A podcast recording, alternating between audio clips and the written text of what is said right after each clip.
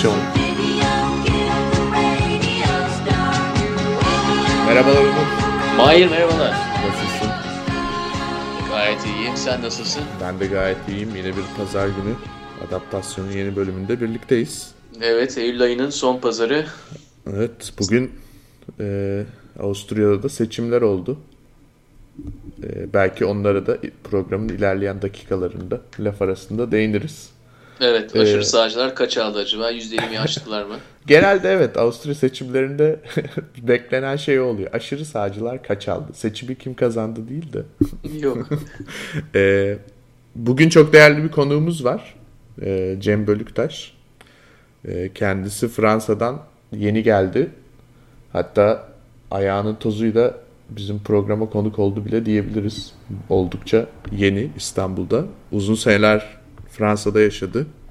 Ee, Nice Üniversitesi, Sorbonne Üniversitesi, şimdi de Paris 8 Vincennes Üniversitesi'nde e, felsefe bölümünde doktor çalışması yapıyor.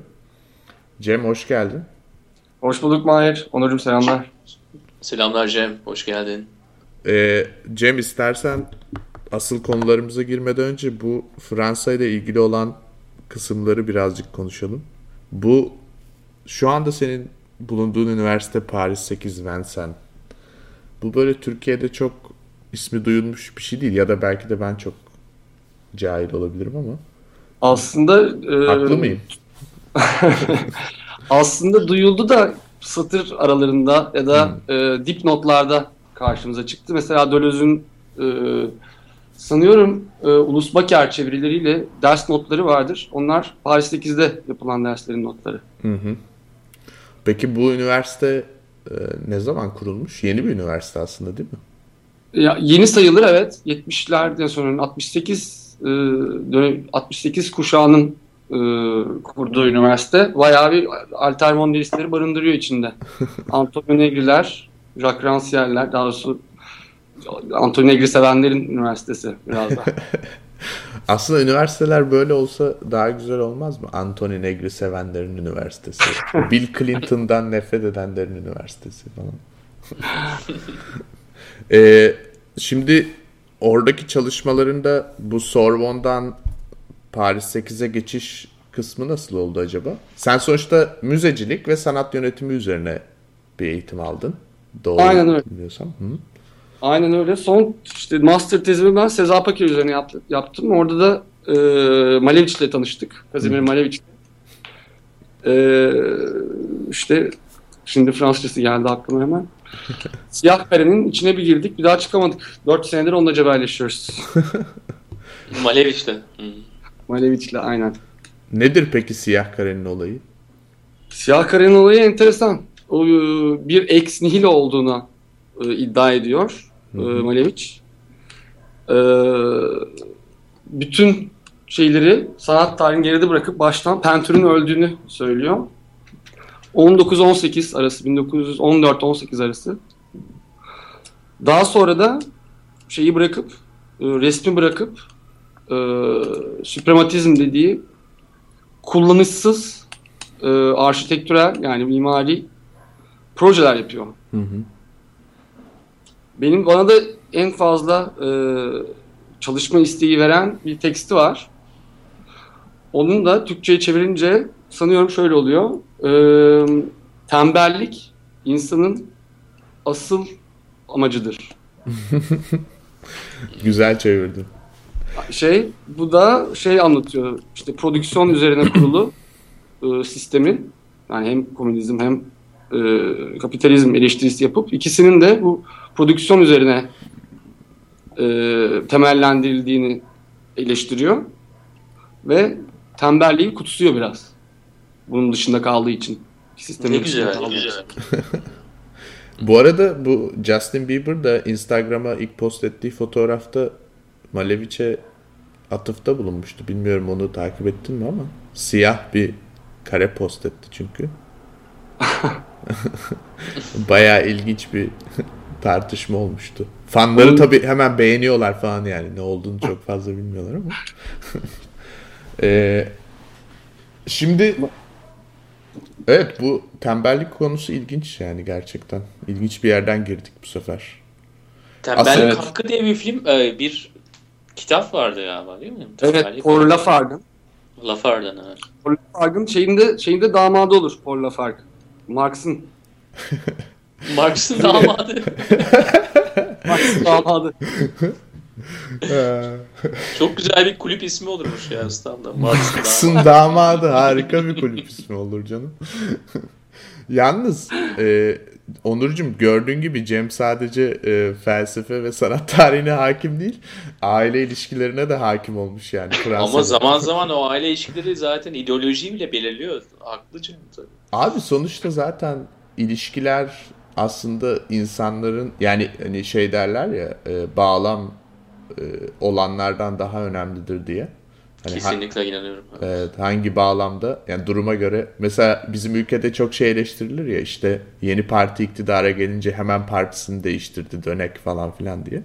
Aslında biraz onun gibi yani insanın etrafında bulunan ilişkiler ve insanlar e, senin de dediğin gibi politik görüşünü hatta belki de neler yapacağını hayatta çok belirliyor. O yüzden damat, görümce, Marx'ın e, kayınçosu, bacanağı falan bunlar önemli şeyler yani.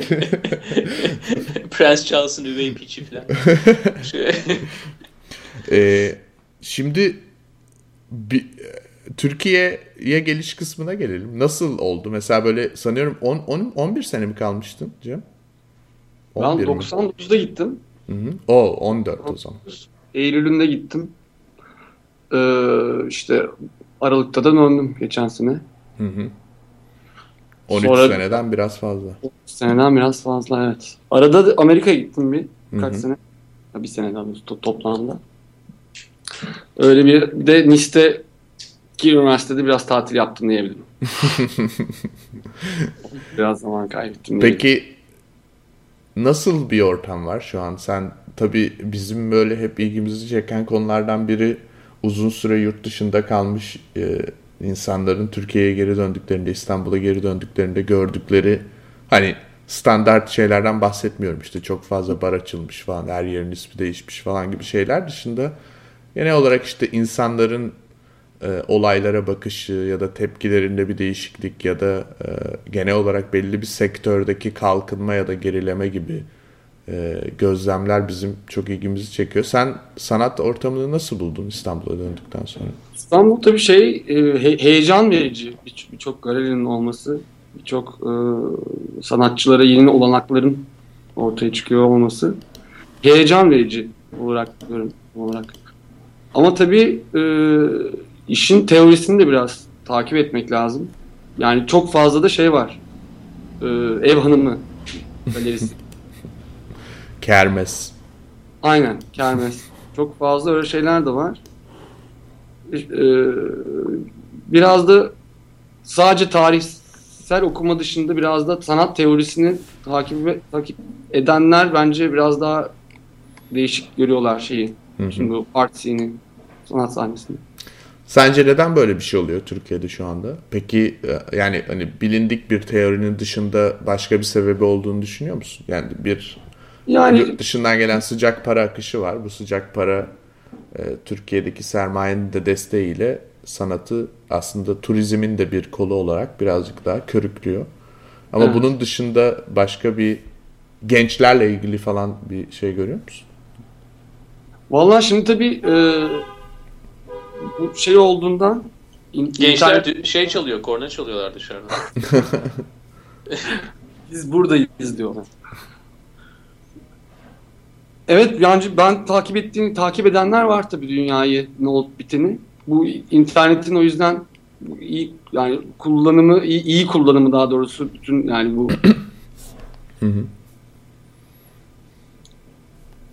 yani ne demek istediğim doğru şey yapamadım şimdi. Şimdi esasında soruda ben e, e, turizmin alt dalı olarak nitelendirmen sanatı gayet ilginç ve yerinde bir deyim oldu. E, Türkiye'de 2010 Evet, 2000'li turizm yıllarda Birleşti o yüzden mi acaba? çok güzel ya. Değil mi? Yani Cem Türkiye'de hep evet, kültür ve turizm aynı bakanlıkları altında yer alırdı değil mi? Şimdi Eskiden beri. Onurcuğum onu şöyle açalım istersen. Ben yani bunu mutlaka dinleyecek sanat üreten ya da sanat camiası içinde olan insanlar vardır. Onlar e, genelde Türkiye'de böyle şeyler birazcık hani aşağılamaymış gibi falan algılanıyor. Ben öyle düşünmüyorum. Bence aslında yani ben de aktif olarak uzun süredir sanat ortamlarının içinde yer almaya çalıştığım için e, insanların birbirleriyle bir şeyleri değiş tokuş edebilecekleri bir ortam olduğunu düşünüyorum ben sanatın. Ya objeler üzerinden ya da iletişim üzerinden. E bu da yani bu noktada turizmin e, şeyi boyutu yadırganamaz bence. Yani İstanbul Bienali zamanında İstanbul'da bulunan bir sürü yabancı e, hem İstanbul'un cazibesini görmek hem de Bienal'deki sanat işlerini takip etmek için oraya gelmişlerdi. Yani burada çok da fazla böyle bir e, şey olduğunu düşünmüyorum ben aslında. Hani bazı insanlar rahatsız oluyor olabilirler bunun böyle düşünülmesinden ama çok da yanlış bir tespit yaptığımı düşünmüyorum. En azından benim gördüğüm o yani İstanbul'da gerçekten bir sanat turizmi denilen bir şey oluşmuş. E, bunun da ciddi bir getirisi var. Bunun farkındalar. Yani hani e, şöyle bir naiflik yok herhalde hayatta.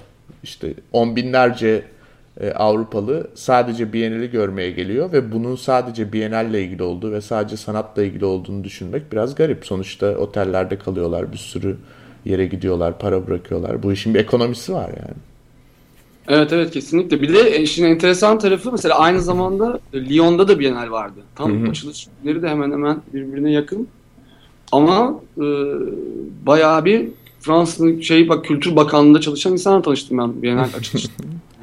Lyon'a gitmek yerine. Evet.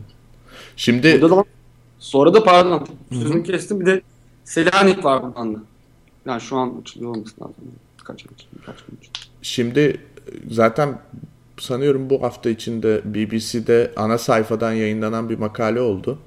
Ee, işte bütün bahislere karşı Türkiye'deki art, Türkiye'deki sanat ortamı. Ee, orada ilginç rakamlar var. 2016'da Koç'un açacağı müzeden bahsediliyor. İşte Eczacıbaşı'nın e, kendi hali hazırda var olan İstanbul Moderninden bahsediliyor. Anish Kapoor tabii ki çok büyük bir özellikle İngiltere'den bakıldığında Anish Kapoor sergisi şu anda ilginç oldu. Türkiye'de ilk defa bu kadar çapta ve e, büyük bir sergide yer alıyor. E, fakat bu makalede yer alan e, daha ilginç bir şey var. Rakamlar e, bu senenin ilk 6 ayında 25.5 milyon dolarlık bir harcama olmuş. Türkiye ve Orta Doğu sanatı diye geçiyor ama bu muhtemelen çoğunlukla Türkiye. Ee, geçen sene de toplamda 35.5 milyon dolarmış. Yani bunlar bile aslında e, sadece belli ekonomiyle ilgili olan sektörlerde değil ama sanat sektöründe de e, paranın Orta Doğu'daki ve Avrupa'daki paranın bir kısmının İstanbul'a akmakta olduğunun göstergesi. E, benim buradaki ilgimi çeken soru hani böyle bir ekonomi oluşurken bu ekonomiyi destekleyecek yeterli altyapı, insanlar ve en azından felsefe ve vizyon var mı acaba? Onu konuşabiliriz belki biraz önce. Bana kalırsa var. Bana kalırsa var. Şeyde e, mesela bu Biennale'de e, Fulya Erdemci ve Bilge Örer'in e, ya kavramsal çerçeveleri mesela bence gayet e, bence gayet iyi. Çok güzel bir argümantasyonları var. Hı hı. Yapabildiler mi yapamadılar mı o tartışılır tabii de. Ee, ben ben çok iyi buluyorum yani. Nasıl diyeyim? Peki şeyi nasıl buluyorsun Cem? Çok fazla eleştiri oldu ya Biennale. Ya hala olmakta yani şu an. Neredeyse ben, haftada 4-5 yazı çıkıyor. Ben bence çok bence yararlı. Yani hep hep eleştiri olması lazım ki konuşulsun zaten diyalog üzerineydi bütün Biennale'nin şeydi. Bir şekilde bu bence insanlar diyalog kuruyorlar birbirleriyle. Hı hı. İyi ya da iyi ya da kötü e, her türlü eleştiri bence yararlı. Ama Onu... tabii hı hı. yüzeysel olmaması lazım bunun. Bu... Mesela e, mutlaka konusu açarız. Ben açayım istiyorsan. Bu Ali Artu'nun e, e-scope dedik sanıyorum. Öyle evet. miydi?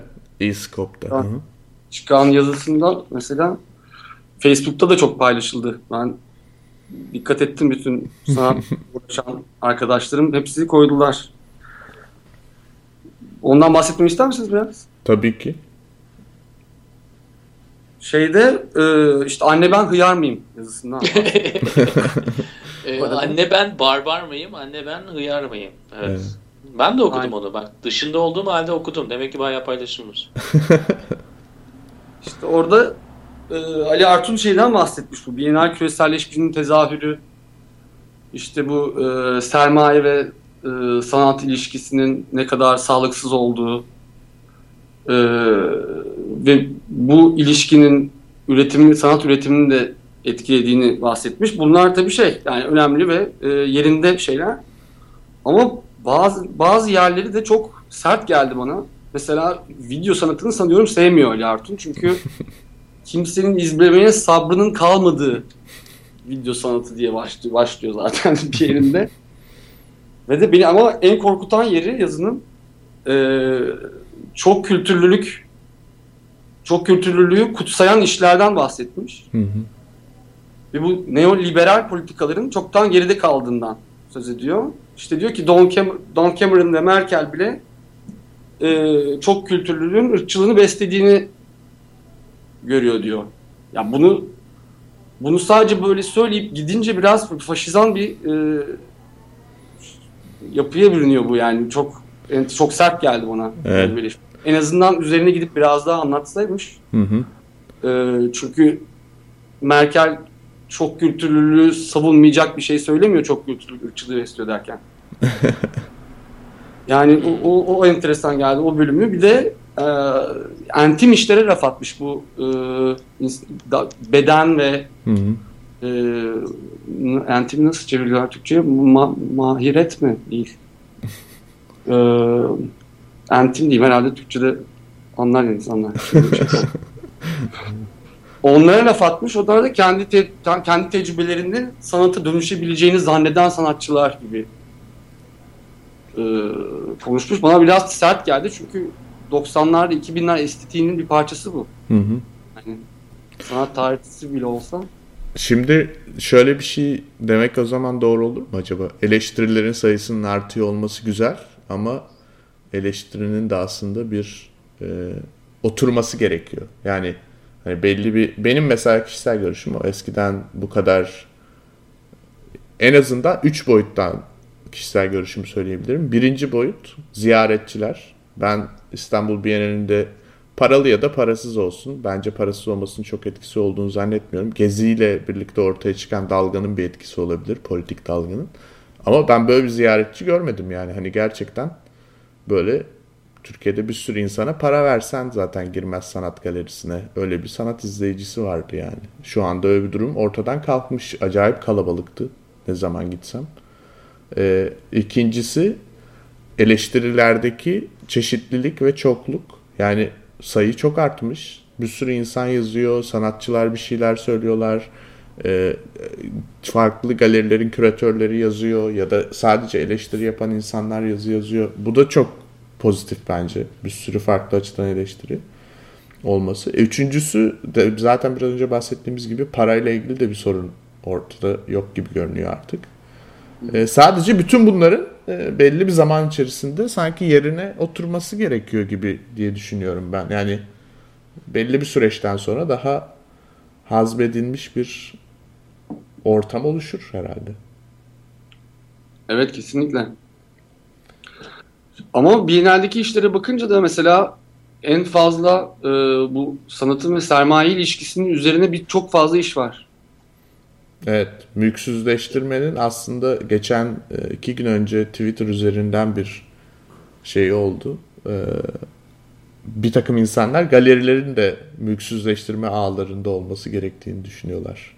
İşi bilmeyenler için anlatalım. Mülksüzleştirme.org e, sermaye gruplarının İstanbul'daki kentsel dönüşüm projelerini daha doğrusu sadece İstanbul değil Türkiye'deki HES işte e, ya da büyük AVM'ler vesaire gibi projelerin hangi holdinglerle nasıl ilişkiler içerisinde kaç paraya yapıldığını gösteren bir e, ağlama çalışması. E, böyle bir şey vardı mesela böyle bir eleştiri vardı Twitter'da galeriler ve e, işte çeşitli organizasyonlar da bunun içinde olmalı diye. Ama esas da yani birisi ikisi arasında bir kategorik bir hata yapılıyor sanki. Neden içinde olması gerekiyor ki illa yani? Onun da ayrı olabilir belki ama Hı hı. yani birinde kamunun olayın içerisinde olması ve e, çeşitli tekel haklarını e, veya ah, e, otoritesini e, aşan e, kanun dışı zaman zaman şeyler var. Yani bunun içerisine galeri galeri sokmak bence biraz hani kategorik olarak Hı hı. bana çok mantıklı gelmedi. Onun ayrı bir çalışması olabilir belki. Yani, müzik- evet. Buradan da şeye e, mesela bu Kutlu Ataman'ın of ya yapma şimdi ya. Yapma, yapma. Kutlu Ataman'ın da ne şeyi- güzel konuşuyorduk şimdi. Ne güzel konuşuyorsun. Yok Cem lütfen devam et. Ben öyle yani içimden geldi hayır. söyledim o. Yani gal- galerinin de evet bu şeylerinin çizilmesi bilmiyorum bana gereksiz bir okuma yani mutlaka gerekli bir şey vardır ama Şimdi şöyle bir şey diyebilir miyiz? Bu sermaye ve sanatçı arasındaki ilişki özellikle Biennale'in o o boyutuyla ilgili çok fazla eleştiri oldu. İşte e, zaten belli bir ekip var İstanbul'da çok uzun süredir bunu daha aktivist bir şekilde de yapıyorlar. İşte e, tankları üretenler şeye sponsor olmasın, sanata sponsor olmasın vesairesinden tut. Hani o ölçekten başla. Çok daha e, tutarlı bir şekilde sermaye ve sanatçı eleştirisini yapan insanlara kadar birçok eleştiri var bu skalada. Sen mesela nasıl görüyorsun? Yani e, sermayenin içinde olmadığı bir bienal, sermayenin içinde olmadığı bir sanat ortamı mümkün olabilir mi? bu kesinlikle mümkün değil zaten. Yani sanatçının zaten bu artizandan yani el emeğinden artiste dönüşmesi 15. yüzyıla dayanıyor neredeyse 16 15. yüzyıl Rönesans zamanında e, artık e, Commissioned oluyor yani. sipariş üzerine değil de yani o zamana kadar sipariş üzerine yapılıyordu sanat. Ta ki e, bu zenginlerden yani sanatçının otonomisinin geliştirdiği zaman işte Rönesans zamanı. Hı hı. O, ondan beri artistin otonomisini konuşmak daha doğru bence. Hı hı. İlişkiden ziyade artistin Biraz bağımsız- o- aynen öyle. Ama yani bu galeride de, Biennale'de de her türlü bir aktivitede bir, şey- bir şekilde para olması lazım ki insanlar e, çalışabilsin. Hı hı. Tabii ki para olur. Evet. ben size programdan önce söylediğim şeyi de yani tekrarlamak gibi olacak ama e, artık programı dinleyenler benim bu konulardaki fikirlerimi biliyorlar da. E, e, tabii ki para olacak ama hani tekellik ne demektir? Sermayenin derinleşmesi ne, ne demektir ve sanatla ilişkisinin derinleşmesi ne demektir? Yani bunları konuşmamız lazım. Hı hı. Ee, tabii ki Türkiye'de yani Cumhuriyet Türkiye'sinde işte 3-5 kişinin İstanbul Burjuvazisi'nin yaptığı şeyler var. Oldukça olumlu şeyler de var aynı zamanda. Ama zamanla biz bir geçiş dönemindeyiz. Ve bu geçiş döneminde sermayenin biraz daha derinleşmesiyle birlikte veya el değiştirmesiyle birlikte. Şimdi esas da orada senaryolara baktığın zaman bir tanesi olumlu senaryo. İlk başta e, işte 100 aile, 150, 200 aile elinde olanlar zamanla 2000, 2500 aile, kurum gibi, kişi gibi biraz daha dağılmaya başlıyor. Öbür e, kötümsel senaryo geçtiğimiz zaman da hani 100-150 aileden başka 100-150 işte birime gidiyor. Yani oradaki transferle e, kesinlikle derinleştirme olarak bakmıyoruz ona. E, orada bir şey gibi. Sen oyundan çıktın yerine ben girdim artık sen bir daha oyuna giremezsin hı. mantığı. Doğru, doğru olan da zaten birçok e, şeyin e, bu, bu zengin ailelerin diyeyim ya da e, fonların e, sanata yatırım yapmaları ve bunun bir şekilde e, bir yarışa dönüşmesi. Evet yarışa dönüşmesi. Cem Yani bu mesela- konuda hemfikir olduğumuz için o kadar mutluyum ki yani. Ama bir taraftan da mesela devlet de bu yarışa dahil olursa o zaman en sağlıklı e, şey olur. En sağlıklısı ortaya çıkar. Tabii. Mesela devletin de çok büyük şeyi var. Bütün bu fonların dışında. Çünkü o zaman devletle de kapital birbirleriyle reka- rekabet ediyor olacak. Yani devletin tamamen çekilmesi değil diyorsun. Devlet de bir birim olarak rekabet etsin diğerlerine. Evet o bizim şeye geliyor aslında ters orantı. Bu yabancılar herkes yemeğini kendi öder ya. Bizde de hayır ben vereyim diye. Onun bir ters şeyi. Çok güzel.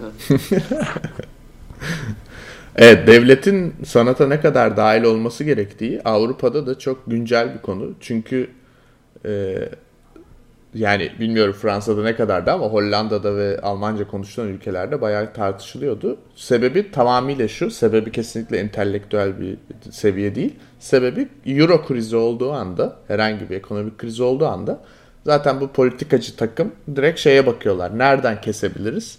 Sanata ayırdığımız fonları keselim. Çünkü devlet sanata şey yön vermesin. Şimdi galiba buradaki en önemli nokta hepimizin hemfikir olduğu hani sanatçının otonom olması zaten yani aşırı eleştiren de biz de ya da herhangi bir şekilde bu işlerle ilgilenen herhangi bir insanın kabul ettiği bir gerçek. Biz bunun otonomluğu zaten herkes istiyor ve savunuyor. Fakat e, biri para veriyor diye o onun patronu olmuş olmuyor aslında. Şimdi buradaki e, buradaki bu işte olgunlaşmamışlığı çözmek gerekiyor diye düşünüyorum. Yani devlet Türkiye Cumhuriyeti Devleti bugün sanata 1 milyar dolar ayırsa mesela önümüzdeki 6 ay için Türk sanatına yön vermiş olmuyor. yani böyle bir böyle bir mantık yok. Bu bir politik bir oyun yani. Bu politikacıların aslında e, tamamıyla üzerinden oynadıkları işte zamanda tiyatrolar özelinde de olmuştu bu. İşte gidin bakın dünyada kimse hiçbir devlet tiyatroyu tiyatroya sahip değil. Devlet tiyatrosu diye bir şey yok falan. Bu doğru bir şey. Evet devlet tiyatrosu diye bir şey yok ama devlet tiyatrolara, bağımsız tiyatrolara verilen bir sürü para var. Ee, sanırım hani üçümüzün de ortaklaş ortak olarak anlaştığı nokta bu paranın artması ama çeşitlenerek artması. Yani evet. sadece tek bir ailenin ya da beş ailenin ya da o beş aile gitti şimdi yeni beş aile geldi onlar yapıyorlar bu işi falan böyle bir şey olmaması. O çeşitliliğin artması ve bence e, senin söylediklerinden anladığım ve diğer çıkan yazılardan da anladığım şu anda 3 farklı değişiklikten bahsettik İstanbul sanatına dair. Dördüncü ve en önemli değişiklik de o olması gerekiyor. Yani artık sadece İKSV gibi bir kurum değil, belki de 3 tane daha başka kurum olması gerekiyor. En az onun kadar köklü, en az onun kadar e, altyapısı kuvvetli. Ve de belki onlar alternatif biyenaller ya da alternatif e, festivaller ya da alternatif sergiler organize etmeliler. Belki o Aynen. zaman çok daha güzel bir ortam olacak. Aynen kesinlikle ben öyle düşünüyorum. Peki şeyi soracağım. Teknolojik IMC yöntemlerinden bahsediyoruz. Yani crowd, e, crowdsourcing'den. Hı hı. İşte birçok film e, öyle e, fonlanmaya başladı.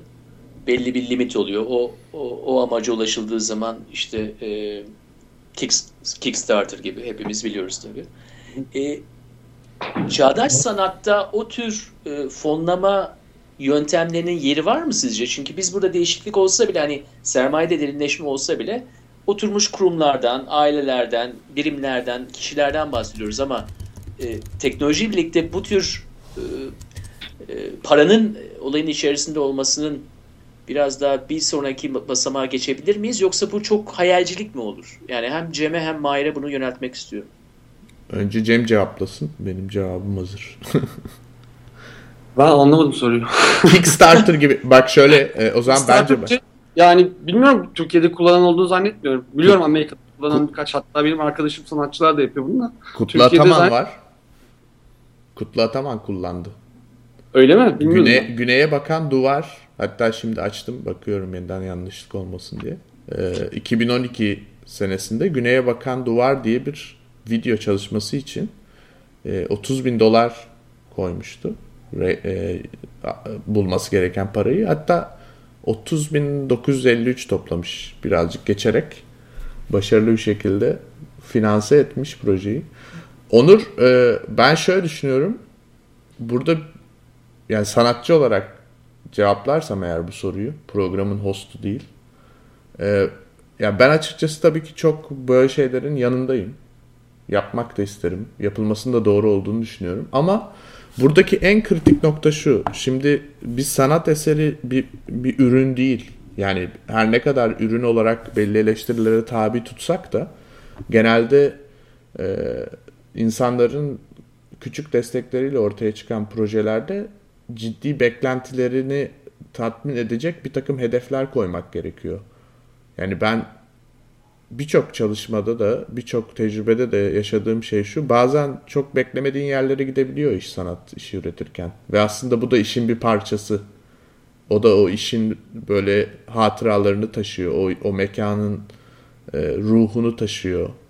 O yaptığın, çalıştığın galerinin, organizasyonun neyse küratörün izini taşıyor falan yani biraz romantik geliyor olabilir ama yani o kadar böyle ticari olarak hedefleri birebir belirlenebilecek bir şey değil.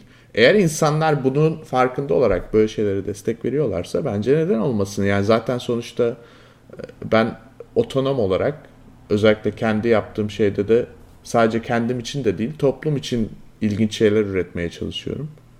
E, bunun parasının illa büyük bir aileden gelmesi gerekmiyor benim için. Sen ne düşünüyorsun Cem? Yani paranın nereden geldiği önemli değil. Evet. Hani eğer yani bile bile bilemiyorum. Bu konuda. hakkında. Şeyden 16. çok- yüzyılda sipariş üzerine başladı diyorsun. Ee, yani kaç yıl? 400-450 yıldan bahsediyoruz. Ee, paranın sanatın içerisinde olmasının ben hep geleceğini gerçekten de merak ediyorum. Yani e, sanki orada böyle yeni buluşlar yapılacak gibi geliyor bana. Yani şu andaki sistem nedense bana bunu bir his olarak söylüyorum. Yani zihinsel tarafımda değil de his tarafımda söylüyorum. Biraz bana eskimiş geliyor. Ee, daha daha demokratikleşmesi demeyeyim. O kelimeyi bir kullanmak biraz tehlikeli ama Hmm. yani paranın geldiği e, kaynakların çeşitlenmesi ve zaman zaman da hani o kaynakların illa takip edilememesi gerektiğini düşünüyorum. Ama yine hani hislerimle beraber bunu söylüyorum size. E, olayın dışında olan birisi olarak ama Mahir'in dedikleri de bana çok mantıklı geliyor. Yani sonuçta tamam otonom bir sanatçıdan bahsediyorsunuz ama yine programın başında bahsettiğimiz gibi yani ilişkiler çok önemli ve zamanla galerilerle sanatçılar arasında oluşan bir ilişki var. Galeriler zaten kendilerini belli bir noktada tanımlıyorlar. Sanatçılarını ona göre seçiyorlar. Çok iyi bir sanatçı olabilir mesela. Onunla çalışmamayı seçiyorlar. Çünkü genel e, temaya uymuyor. O galerinin temasına uymuyor. E, bunların da bir değer olduğunun çok farkındayım. Ama yine de bir arayış içindeyim. Yani e, sanatın içerisinde paranın olmasında bir sonraki bir sonrakini hep düşünüyorum. E, hissim de nedense dediğim gibi bu aileler ve e, yalnızca oturmuş kurumlar üzerine oluşan e, sistemde sanki bir küfleşme hissediyorum arkadaşlar. Ve kenarıma kenara çekiliyorum. Biraz sanatçılara ve eleştirmenlere yer bırakalım. Evet. Cem notlarına bakıyor. Nelere bakıyorsun Cem? Hayır, gizifikasyonu konuşmadık daha. Zamanımız var. Güzel. Var tabii ki olmaz olur mu? Tabii konuşalım. Aslında buradan çok güzel bir geçiş. Çünkü bence Onur'un hissi biraz bu gezifikasyon diye senin adlandırdığın ki şu anda çok iyi bir isim olduğunu düşündüm. Ee, bu meseleyle eş yani aslında değil mi? Yani eskiden mesela insanlar o gezide hissettikleri şey ne? Türkiye'deki insanların peer community. Hepimizin hakkı var. Yani bir ailenin ya da bir partinin sponsorluğunda bir hareket değil. Bir sürü insanın küçük küçük hakkı olan bir kolektif hareket olduğu için. Ee, bence buradan çok güzel bir geçiş ve bu gezifikasyon konusunun Bienal üzerindeki etkisine ne düşünüyorsun? Çok tartışıldı yani çünkü. Bienal Evet, mi olur falan. Herkes de bir şey söyledi. Ama öyle, bir şey ki bu gezifikasyon olayı e, bundan sonraki bütün okumaları da etkileyeceğini düşünüyorum ben. Yani çünkü sanat bir direniş olduğunu düşünüyorum bir taraftan. Ve de bence iki tür estetik var. Bir tanesi galeriler üzerinden gelişen. Bir tanesinde bu eventler üzerine. Bir genelde bunun içine katıyorum. Hı hı. İki tür bir e, estetik ileri gidiyor. Bir tanesi tabii daha satışa bağlı. Mesela e, Sarkis'i ben ilk defa bir galeride gördüm Türkiye'de. Ve onun hiç satılacak bir işi olduğunu tahmin etmezdim. Meğersem varmış. Çok güzel bir bomba bıraktın şu an programı. Evet. Easter egg. Aynen öyle. İşte ama bu biyeneller ve böyle eventler diyeyim e, nin oradaki estetiğin ben daha fazla düşündürücü olduğunu e, gözlemliyorum. Yani refleksiyon denen şeyin sanatın içinde olması çok önemli. Sadece e, bir obje değil sanat. Bunun prosesi önemli. Ve bu tür eventlerde bu proses üzerine yapılan işlerin daha fazla. Çünkü galeride sonuçta bir obje var. Onun satılması Hı. gerekiyor ya da öyle bir kıstas var. Burada öyle bir şey yok. Daha özgür olunabileceğini düşünüyorum ben bu tür eventlerde. Bu şeyde de e, o yüzden Nasıl buldun? Bir, Biennale'deki geziyle ilgili bir sürü iş vardı. Yani evet. bir dokümantasyon gibi, belgeleme gibi bir işler vardı. Aşağı yukarı Rum okulunda yani aslında şey sponsor olarak Biennale'in komisyon yani komisyon ettiği bütün e, parasını ödediği işlerin çoğunda bir kentsel dönüşüm ve geziye gönderme vardı. O işleri nasıl buldun? Evet ben genelde iyi buldum. İster istemez zaten ilintiliyorsun. Hı. Yani geziyle. Mesela şey çok enteresan geldi bana. Ee, e, kimdi? Halil Altındere'nin videosunda e, işte bu kentsel dönüşüm, bütün Sulukule, Sulukule'deki kentsel dönüşüm üzerine yaptığı şey video Şubat ayında e, çekilmiş. Hı hı. Yani ister istemez sanki bizden sonra yapılmış gibi okuyorsun onu. Ya, ve bu bu işte bu direniş dediğim şey benim bir minor estetiği bence minor estetikle aynı seviyeye gelebilme yani sürekli e, nasıl anlatsam? Sürekli bir direniş mi olmalı diyorsun yani? İşin işin üretimi ve işin aslında yapım aşaması da klişe karşı bir direniş evet tam doğru laf bu, bu yani klişeye karşı bir direniş hı hı. olmalı bence ve de e, mesela bu Joseph Beuys'un e, herkes sanatçı dediği bir çıkışı var. İşte 70'lerde sanıyorum. Mesela orada e, sanatçının toplumla sanatçının toplumdan dışarı çıkarmak mümkün değil. Böyle olunca yani bu, bu, bu kavramın ortaya atılması insanın üretken olmasından kastediyor. Hı hı. Yani Gezi'deki insanların bu kolektif olarak bir şeyler üretmesi e, ve çok fazla sanatçının da buna katılması bence onlar için bir kanal. Yani bu Gezi'yi artık araç olarak kullanılacak ister istemez. Hı hı. Ya o böyle bir platform gibi bir şey mi oldu acaba? Aynen. Display gibi bir şey oldu sanki. Hı. Yani çünkü çünkü sanat sanat dünyasında da bu senin dediğin gibi bir yarılma oldu belki de. Yani belli bir ekip en başından beri ve çok ciddi olarak işte ne bileyim geçen ya o kadar ilginç gezifikasyon demen çok doğru. Çünkü Tuncel Kurtiz vefat etti biliyorsunuz iki gün önce. Hemen e, Gezi'ye yayınladığı destek mesajının videosu böyle paylaşıldı falan. Ya adam yani sonuçta bir tek onu adamın yani böyle 50 senelik bir sanat hayatı var adamın yani. bir sürü filmde oynamış, bir sürü şey yapmış falan.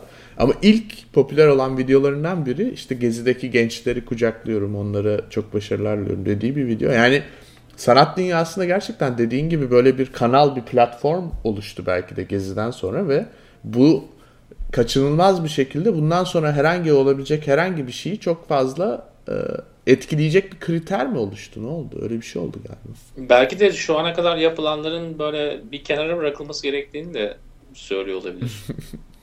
yani ben şimdi Rumi İlkokulu'na girdiğim zaman Rumi İlkokulu muydu orası? Evet. Dört katı dolaştım işte. Yani oradan çıkışta aldığım hisle gezide herhangi bir şekilde olan üretimde aldığım his arasında dağlar kadar fark var tabii ki. Hı hı. Ya ben bir izleyici olarak gittiğim zaman oraya bir tanesine giriyorum işte yani yarım saat 45 dakika sonra çıkıyorum.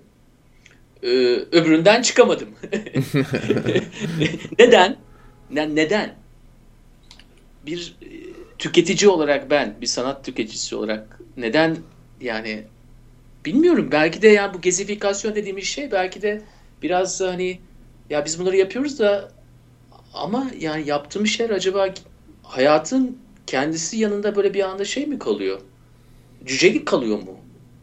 Çok ağır konuşabilirim ben de biraz önceki eleştirmen gibi ama e, dediğim gibi yani düşünsel seviyede daha çok hislerimle konuşmaya çalışıyorum burada.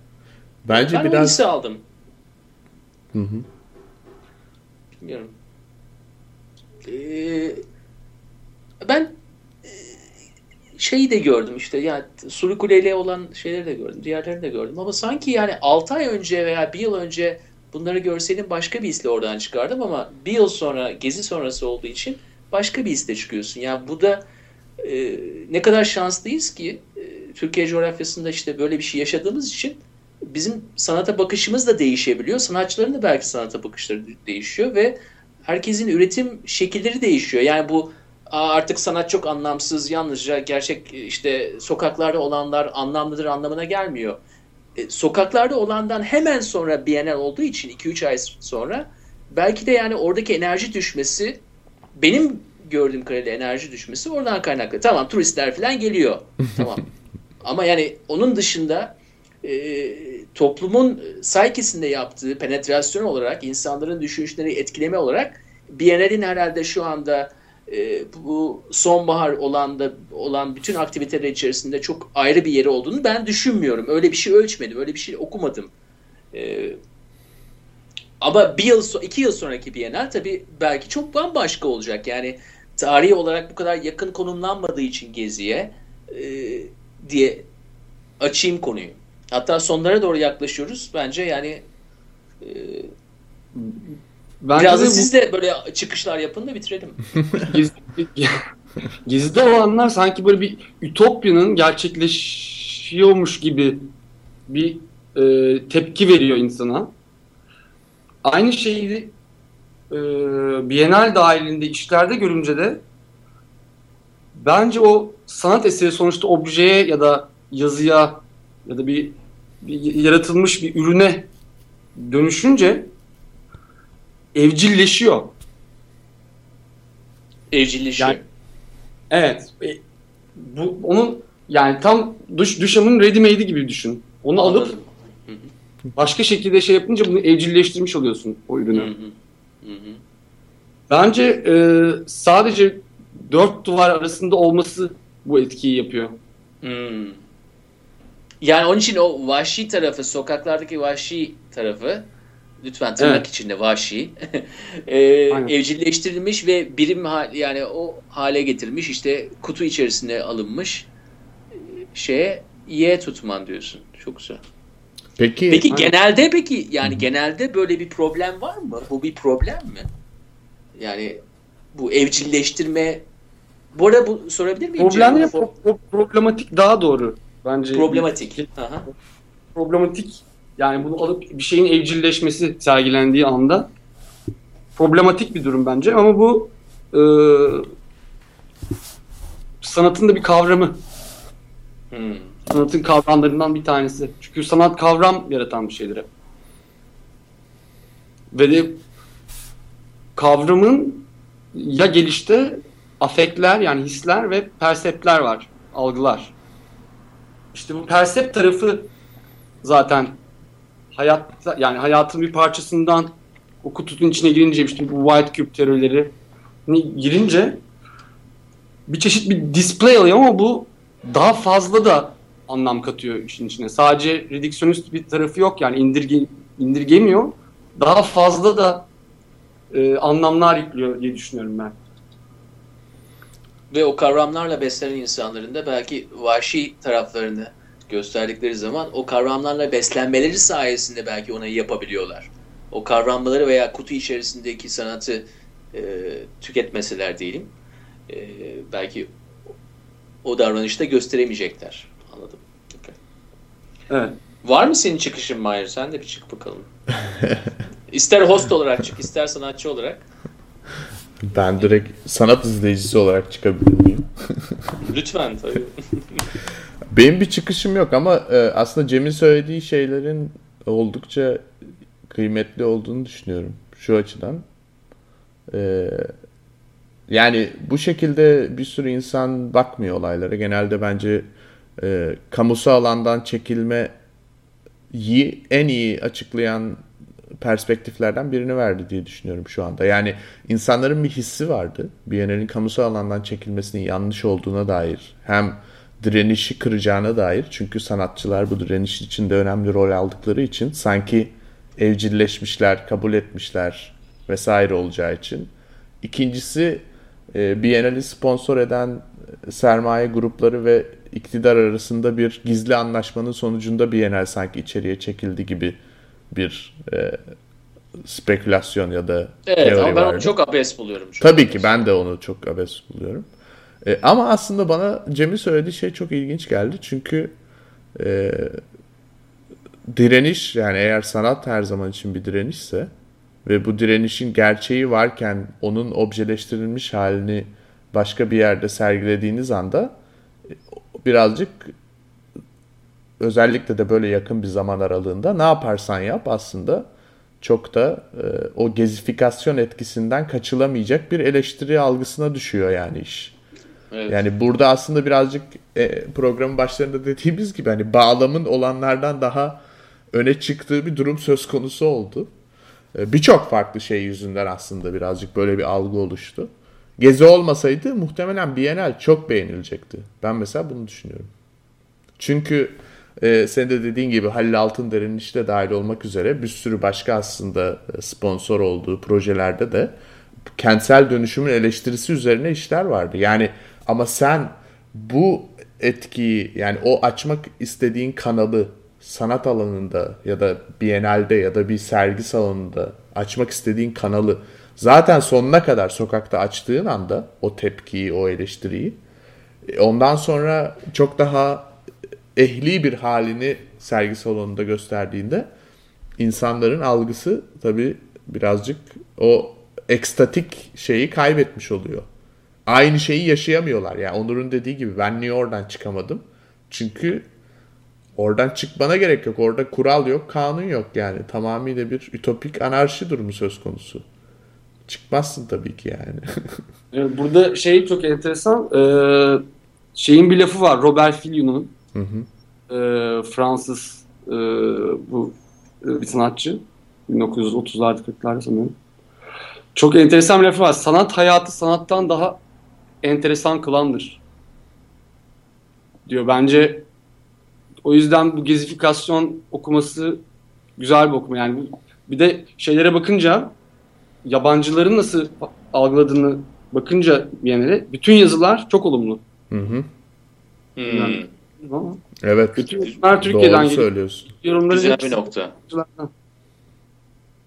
Çünkü aslında e, o noktada da ben hani hem gerek yurt dışında yaşadığım için gerek de bir takım insanlarla Bienal sırasında konuşma fırsatı oldu. Bence biraz onlar şaşırdılar. Benim e, pragmatik olarak gördüğüm bu yani. Böyle bir şey beklemiyorlardı.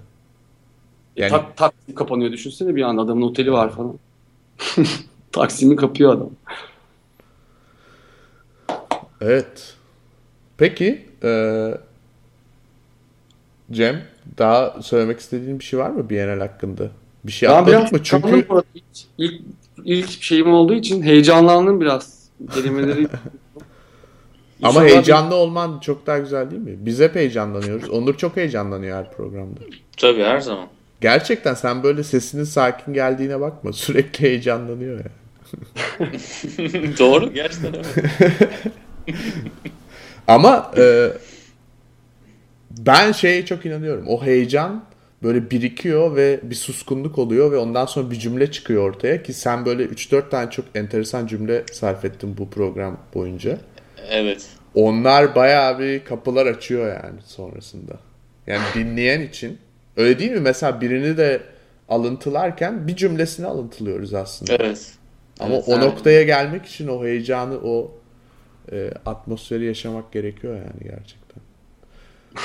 Şeyi çok e, güzel buldum ama ben. Yani gerçekten e, şeyi düşünüyordum açıkçası programın başında.